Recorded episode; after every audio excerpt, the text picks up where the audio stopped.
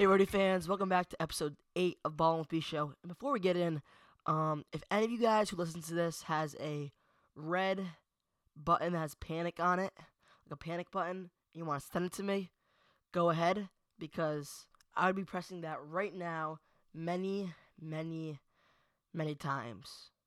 Let's get into the podcast. URI's first game of the week against Fordham at home. The second worst team in the conference. Fordham can shoot threes. Fordham can play basketball. Fordham beat URI 66 63 at home. So, yeah, that's terrible. URI was down 32 29 and a half. Battled back. It was pretty much a back and forth game the whole way through. URI got ahead by four, 30 seconds left. Sounds familiar. Dayton two years ago. Um, and they went to overtime. And they lost after a three from Nick Honor in the corner with 30 seconds left, like 42 seconds left. And they didn't, and URI did nothing for 30 seconds. They pretty much sat around. They could have got an easy two, foul, but they just sat around trying to get a three, and then at the end they got some good shot. Got good shot from Christian Thompson, but he misses, and Fatts Russell gets the ball, gives his best best effort to turn around, shoot a three, and it rim, rimmed out. So, yeah, that was a sad day. It was Nick Honor, 19 points for them. And then Chuba Ohams, 19 points. They they just outplayed URI pretty much. A lot of things. Cyril, though, player of the game for me. For Rhode Island, 14 points, 18 rebounds. You had Tyrese Martin with 9 points, 12 boards, and then Fatts with 15 points, 4 boards. And I don't know what to say besides URI shooting 1 for 12, 8.3% from the field, compared to Fordham's 38.1% from the field, 8 for 21. URI went 26 for 37 for free throws, 70%, pretty average. Fordham went 10 for 13, 76.9%, average again. URI out rebounded them, though. I'll give them credit. 50 rebounds to Fordham's 37. And URI had more turnovers, so that, that killed them a lot. They had a tech by Dana Tate, which was a stupid tech, not on Dana Tate, but I think, you know, he blocked him, stuffed his crap, you know, swatted him into the third row, and then stared him down. He put fear into that guy's body, and the ref decided to step in and take control and call it a lame technical foul. But nevertheless, URI did lose 66 to 63 to Fordham. Let me say that again. They, they lost at home to Fordham. Fordham. Fordham. I think that's the point. You lost to Fordham, if you didn't know. It was rough. It was back and forth the whole way through. As soon as it looked like URI was going to pull away, it just didn't happen. So, just an overall depressing game. And then you would think, how how are they bounce back from that? Well, they get absolutely obliterated by the next opponent last last Tuesday, VCU, who they did beat earlier in the year, but ended up losing just by a measly 34 points. 34 points is a lot of points. Uri only scored 42 points that game. Very sad. Very, very, very sad it was close the first 10 minutes. And then when VCU started making threes, what URI hasn't done since Bryant, it just, they get outnumbered. So URI went down 39 22 at half, and from there it was hard to watch. They just lose by 34. Nothing much in that game besides URI shooting 13 for 43, 30% from the field. Terrible. While VCU shoots a perfect not perfect, but 50% from the field, 31 for 62. Um, VCU 11 for 27 from three point line, 40%. compared to Uri's 2 for 11, 18%. Free throw shooting decent for Uri. Rebounding, uh, pretty close in that uh, regard. But this is what shocks me. This is what shocks me. 20 turnovers to VCU 7. 20 turnovers. This team averaged like 13 turnovers a couple months ago. Not a couple, like a month or two ago. They had 20 turnovers. And they got so much in the first half. Jeff Dowtin turned the ball over four times in the first half, which is unlike him. It was just a hard game in general. And all fans must have had a sense this could have happened. Like, my way of thinking of it, Uri could either make this a close game, pull one out, or get absolutely obliterated. And they did. I'm not saying that they, I thought they're going to get obliterated. I, I'm just saying that I knew there was a chance that would happen, but not by 34, which they did lose by, moving Uri to 12 and 13. Ugh, losing record, terrible. 5 and 8 in the A10. And the box score of that game, Cyril Langevin, 10 points, 11 boards, MVP of that game. I think I say that a lot. Cyril Langevin MVP. Cyril Langevin MVP. Cyril Langevin MVP. Well, I mean, he deserves it. He's almost averaging double double. So, Jermaine Harris with 11 points, five boards. Jeff Dowtin 14 points, four boards. And he had the only two threes of the game. One of them being a half court, sh- almost a half court shot at the buzzer to end the first half to not go down by 20. So exciting stuff there. For VCU, Santos Silva killed us again. 19 points, 12 boards. And Jenkins had 14 points. And then a slew of other people with 9, 7, 9 points, 8 points, 7 points. So that's the preview of those. That's not the preview, the recap of those games. And I just want to move ahead from those games. That that is just not a good way. They're on a four game skid. Lost six of the last seven. So I think if they can get a win of these next two games, they should get one of them. That that'd be great for this team. And that last segment, or still continuing now, very upset, just from the fact that the way they've been playing lately. But let's move ahead to the forward, the future, because that's the only thing that could help this team is the future. So their first game is tomorrow night versus Davidson, who they did lose to by 15 at Davidson uh, a couple weeks ago, but they did give them a game whole way through to like I don't know six seven minutes left when Davidson really pulled away. But I think Uri could battle with them. It just all comes down to shooting. Um, the person to be looking at right now, they got actually two of them. Jon Axel Gudmundsson, who's an overall superstar, can do anything for that team.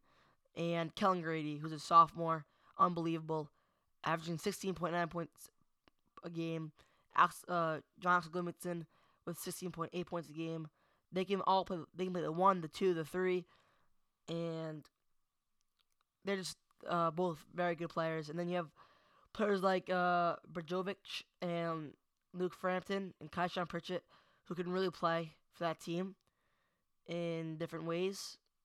Especially Frampton, who can shoot the three ball at 39% very well.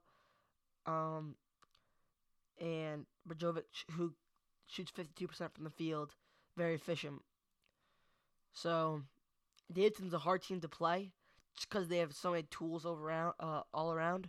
But I mean, Uri was in that game until Davidson started making threes. So the only way Uri can win this game is have their same philosophy as they did um, when they uh, went to Davidson, but they have to hit shots. And you think home advantage would help them? I've been to a lot of games this year. It hasn't helped them. So we just hope they come in with a hot hand and hope they can hit some shots. Because I think overall, the defensive approach, you knew Davidson was going to hit threes last game. They just didn't until like the, the latter half of the second half. So you only have 63 points to Davidson. That's good defense. But you can't score 48. You have to score more. At least get out of the 40s. Um, uh, granted, Davidson's a good team overall. They can play defense, they can play offense. What can't they do? But they can shoot. So when they didn't make shots, you had to expect them to make them. So that's when Uri really had to get ahead of him when they weren't making shots, which didn't happen. They sticked around until they ended up making shots, consecutive shots, and just pulled away. So I think it's it's easier said than done. But I think they've already done it before defensively. It's the offense got to click for them against Davidson. And then we're going to move on to the next game, which is on the 26th, which is five days from now, against George Washington, another home game, who is uh, 11th in the A10. DJ Williams, uh, their star guard, 14.8 points a game. Terry Nolan Jr., 11.1 points a game. Uh, Maceo Jack, 11 points a game. And then Tora, is that? I can't read this. Arnaldo Toro, 10 points a game. And then Justin Mazzulla, who went to Bishop Hendricken, uh, 9.2 points a game. So, besides DJ Williams uh, for George Washington, they have an all around attack for George Washington, which can help them and hurt them. If they need something, it has to go through DJ Williams. But if they can't get it through him, it's hard to pick out one person because they can all somewhat play, but it's a balanced attack. So it's not uh, an explosive, you know. How do I say this? It, um, like say you have Grady and Axel Gudmundsson, both of them could really just like play really well. If you just have DJ Williams up there and then just a slew of people, a drop off, it's hard to really balance those out when DJ Williams is not on the floor. So I think Rhody, what they got to do is neutralize DJ Williams and make him pass and make other people take shots. Um, to really, uh, what should I say? What should I'm trying to say here? To really give them a chance to win this game against George Washington, which which I think they should take care of. George Washington, not historically, the last couple years, once their coach got like a file for, I forget what it was. The George Washington coach got like fired for, it might have been sexual assault. Let me look this up. Mm, so, yeah. It was sexual misconduct to students, as what it says here. So that's why, ever since their coach left, they haven't been a good not good team, but back to where they were when they won the NIT, almost made the NCAA tournament. So, yeah, George Washington not a real threat this year in the A10, but every game right now seems like it's going to be a hard game for URI because if you can't shoot, then you really just can't win basketball games because the ball doesn't go in the hoop. You can't score, and you can't score more than the other team. You don't win. So that's how it goes. But URI needs to take advantage of the three point, um, three point shooting because twos and threes, threes more than two. If a team has more threes than the other team, they're they, they have a good chance of winning because if a team scores all twos, team scores all threes, threes are better than twos. So that's my philosophy on that. That you have to be able to shoot the three to be a good team. And I saw this thing on ESPN, and it was like why Duke won't win the NCAA tournament. It's because they shoot 20 something, 31% from uh, three point range. Actually, not 31%, it's lower than that. It's like 28 or 29% from three point range, which really hurts them. So, yeah, I saw that little thing. And it's like no team with that kind of shooting percentage has ever won the NCAA tournament, which is something I didn't really know. So, it's good to know. but, yeah, URI needs to shoot the three ball well. And they have two games at home. The first game against Samson's at nine o'clock, following the uh, I think Kent State Buffalo game. Let me check on that because it's a nine o'clock game on ESPN two. So there's a game before on ESPN two. Yeah, Kent State Buffalo. And yeah, it's a seven o'clock game on ESPN two. So the nine o'clock doubleheader at Rhode Island.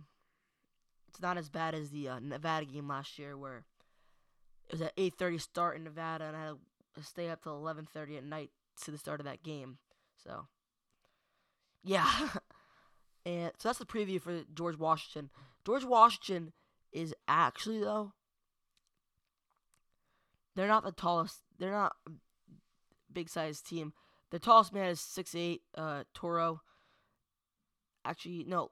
Javier Langarica is six nine, but then you have six eight. Um, Toro, and then you have Justin Mazzulla at six three, Terry Nolan at six two, DJ Williams at six seven. That's a very tall guard. Uh, I will say a six seven guard. You don't really see that a lot. And then other players like uh, Maceo Jack at six five guard. So actually, overall, a decent sized team. That six that six seven guard DJ Williams really just. I've never really. I don't know if I've seen a six seven guard, but hey, it's what it is, and that's a preview of those two teams. So let's get into the A10. First place, after beating Uri last night, uh, the night before, uh, my bad, is VCU at 11 and 2. Then, after Davidson lost at home, breaking their like, 17 or 18 game win streak to Dayton, they put them in second place at 10 and 3. Dayton's at 9 and 4, tied with George Mason. Then Duquesne, St. Louis, and St. Bonaventure all tied at 8 and 5. Shame Uri couldn't beat St. Louis, not uh, St. Bonaventure, not St. Bonaventure, Duquesne or UMass, and some of those games. There's so many games that they could have back right now. Is just crazy. LaSalle at six and seven. Rhode Island and Richmond tied at five and eight. St. Joe's and George Washington at four and nine, and then Fordham and UMass, who you and I both lost to. Just saying for the record, at two and eleven. They have a combined four wins, and two of them against URI. So, yeah, we're gonna go, and then we're gonna go, now we can go ahead to um the A10 scores. Before that, I did see something about URI today at practice. Uh, they're gonna have more on it tonight on the WPRI news, but they did not wear official team practice uniforms, or if they had like a logo on their shirt, they covered it with a red jersey. So I don't know what that's all about. It's probably about something about family and faith and what it means to play for URI. So I'll, I'm gonna tune into that tonight, but it's just crazy what's going on in Kingston right now it's hard to uh not hard to comprehend because they're a young team, and that's why I'm not. That's why I'm skeptical because next year they're gonna have Antoine Walker, who's a transfer from Georgetown. They're gonna have three star, all three stars. Mario Madding, who's six ten and can shoot. Um, from what I've seen, Gregory Hammond, he can, he's a forcer. He's an enforcer. He can drive. He can dunk. He can um shoot the three ball well. And same with uh, Makai Long. He's just like Gregory Hammond. So I think that I'm optimistic about them. Because if they can shoot, they can help this team out a lot and bring them to an A10 title. And that's what I think about them. That's why I'm not as skeptical as others are about the next year. So we're going to start on the Friday night, the day after um, last episode. Davidson played St. Joseph's and won 80 to 72. Saturday, URI lost to Fordham 66 63. Duquesne beat George Washington 85 69. DJ Williams had 21 points for George Washington. Eric Williams Jr. had 22 points for Duquesne. VCU defeated Dayton in a tight uh, tight game after. Uh, let me see who who had the game winner. I'm trying to play by. Let's check play by. Mikesell had 22 points though, huge for Dayton, and um, Issac Vann, no, not Issac Vann. Marcus Evans. Marcus Evans made a floater layup down the lane to win it 69-68 at Dayton, which was a huge game after Dayton um, was down by a lot, and they uh, came back, but wasn't enough. Uh, De'Riante Jenkins had 19 for VCU. St. Louis defeated uh, LaSalle 62-49. Tramaine Isabell Jr., who's underrated for that team, 23 points, 10 boards. Uh, not really talked about. And then Sunday, you had George Mason St. Bonaventure, where St. Bonaventure scrapped a 23 point victory past George Mason, which I don't know how they did. Uh, Kira 21, but Kyle Lofton 32 points, three boards, seven assists. He he's showing that he can really um, play in the A10. And let me just make sure of this that he is a freshman. Yeah, so big future for him coming ahead. And then Tuesday you had Uri Lutz of VCU, and right before that Dayton defeated Davidson uh, at at Davidson's place. They're up by 16 points, and Davidson climbed all the way back. Josh Cunningham had a free throw at the end where he made it, and then after that, with two seconds left. Davidson just chucked down the court, and nothing really happened. Uh, Obi Toppin, 18 points, 12 boards. John Oxley Livingston, 26 points, 8 boards. He led that uh, comeback with Kellan Grady. And then last night, you had uh, three games where Richmond defeated Fordham, 72-69. Gilyard only with 10 points, 8 boards, 8 assists. So an overall great game for Gilyard. Nick Honor had 23 points. LaSalle lost St. Bonaventure 62-60. Uh, of course, Kyle Lofton knocked down jumper with 3 seconds left. 18 points, 4 boards, 3 assists. Pookie Powell for LaSalle, 20 points. And then the last game of the night was UMass traveled to George Washington, where George Washington would win 79 67. Maceo Jack, 20 points, 7 boards. And Carl Pierre, 14 points for UMass. So that's the A10 look around. And something else that came up that happened, uh, I think it was last weekend. Uh, Ryan Preston, the senior forward, 6'8, um, from Trinity uh, Junior College, I think, from Texas, was suspended indefinitely. Um, now I don't know if that really means like I know it means like he can't play, he can't be suspended, but I saw a report saying that he wouldn't be sitting on the bench, and he ended up sitting on the bench. So I don't know what's going on in that situation, but that's a mess as well. So this is one of those years where you need these younger players, not younger players, but people like Fatts Russell, Jeff Dowtin, Joel Langevin get confidence for the next year ahead, especially Fatts Russell. Um, he hasn't found a shot this year, which is um, upsetting compared to last year, which had killer freshman year. And I think it's, I don't think it's the pressure. I think it's because people are relying on him too much. He's trying to do too much when he doesn't need to. So that's something. And I think Jeff Dowtin is fitting into that role pretty well, where he's not doing too much now. He he had a great start to the A10, and he started slump slumping, and I think he's really found his spot right now. He's found his groove a little bit. And same with Cyril Langevin. Whole year he's been doing great for this team. He's been a workhorse, getting boards and uh, points. If he can just work on his dribbling, which whenever I see him with the ball, I tell him don't. I yell don't dribble because he can't dribble. Hands for feet, a feet for hands. But yeah, that's what I personally think. If if Cyril can really figure out how to handle the ball well, and Jermaine Harris not foul as much, Fatts really find his groove and his right perfect spot for him. Same with Tyrese Martin. Uh, I think this team has a lot of depth and uh, could be very, very dangerous uh, next year. So we're gonna head on to um, across the Power Five. Of course, last night, big game, Duke UNC. And in the first minutes, in the first minutes, Zion Williamson tore his shoe open and sprained his knee. That that just stuns me. That just stuns me. How that happens to a person. How do you, have to be so strong to tear your shoe open? See, I'm looking at the um score chat, score chat, scoreboard of this. First video comes up. Zion Williamson tears his shoe open. So that's something. Um, D- North Carolina ended up defeating Duke, uh, upsetting them at Duke, 88 to 72, destroying them. Um, so I think we're gonna start with the ACC first, all right? And uh, North Carolina Duke. North Carolina won 88-72.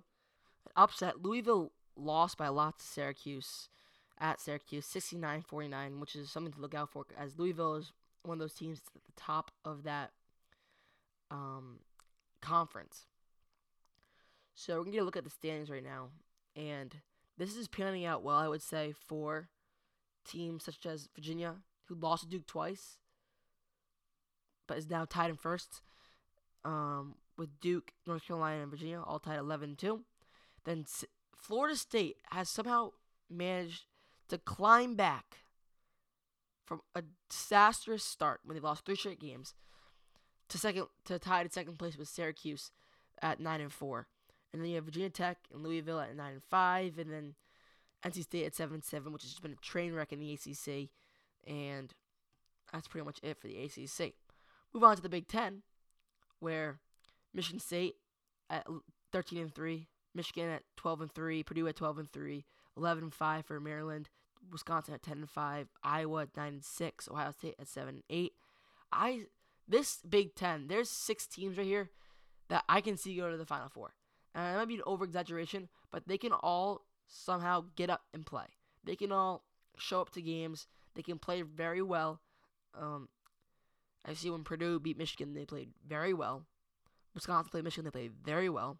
So I don't know. I see these teams could be um, upset teams. Teams get upset in the first round, or they can carry it all the way to the um, NCAA tournament as this is one of the strongest conferences. I think Big Ten goes second behind the ACC, and or or third next to the next to the next conference, the Big Twelve, where you have Kansas State at ten and three, Texas Tech at nine and four, tied with Kansas at nine and four, uh, Iowa, Iowa State at eight and five, Baylor eight and five, Texas um, at seven and six, and pretty much a cutoff there. You have TCU, Oklahoma, Oklahoma State, West Virginia.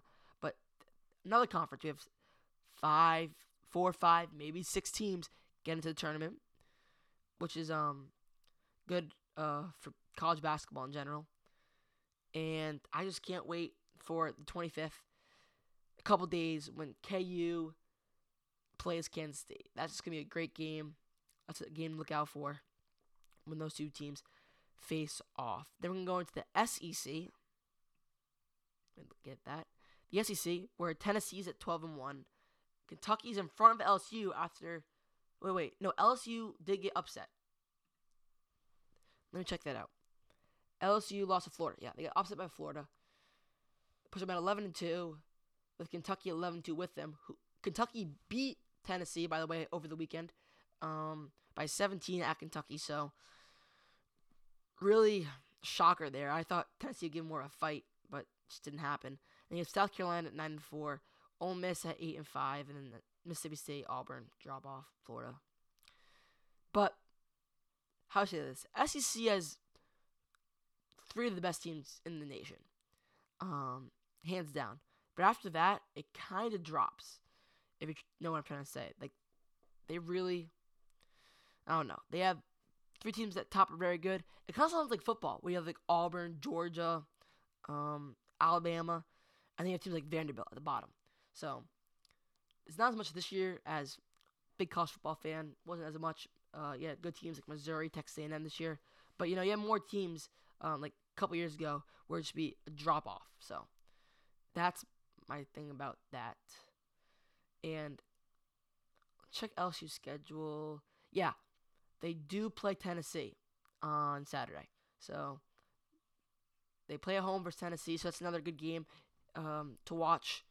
Great game to look out for. And then the Pac 12. I don't really want to read this for the fact that it's just so bad. That no rank. Wait. Let me click this. Oh, that's great. Not working. But um, let's check this out. I don't since ESPN's not corresponding right now with the Pac-12. I don't have to, but yeah, Washington Washington's still at 12 and one after they first lost that game. Um, but besides that, Oregon State at eight and four, Arizona State at nine and five. I don't really care about the other teams. I don't care about them. They're just not good. And I know I slander on them a lot, but it's just part of it being they're so bad they don't have a ranked team in their like they don't have a ranked team in their division. I mean, that's just not good. The AAC is better than that, much better. Um, they have four teams that can get in UCF, Temple, not U, wait UCF, UCF, Temple, Houston, um, Cincinnati. So they have uh, many teams that can get in for reasons that they're just good. um, but yeah, Washington, not really ranked, even though they're 12 1. So that's going to end it for this podcast. Kind of an odd one.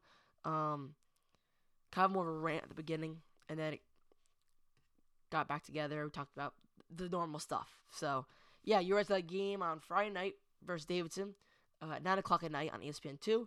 And then the 26th, which is a. Hmm, a Tuesday. A Tuesday night at home versus George Washington. So, yeah, this is, I think, my longest podcast at 30 minutes. So, yeah, also episodes are gonna be are on Spotify and iTunes. Just Look up Ball with B Show. They're there. Um, I'm gonna post this on SoundCloud, and it takes like um, a couple hours to um, maybe a day to upload them onto Spotify and iTunes. So just be a little patient on that, and that's gonna be it for today's episode. And as always, Rhody, Rhody, Rhody.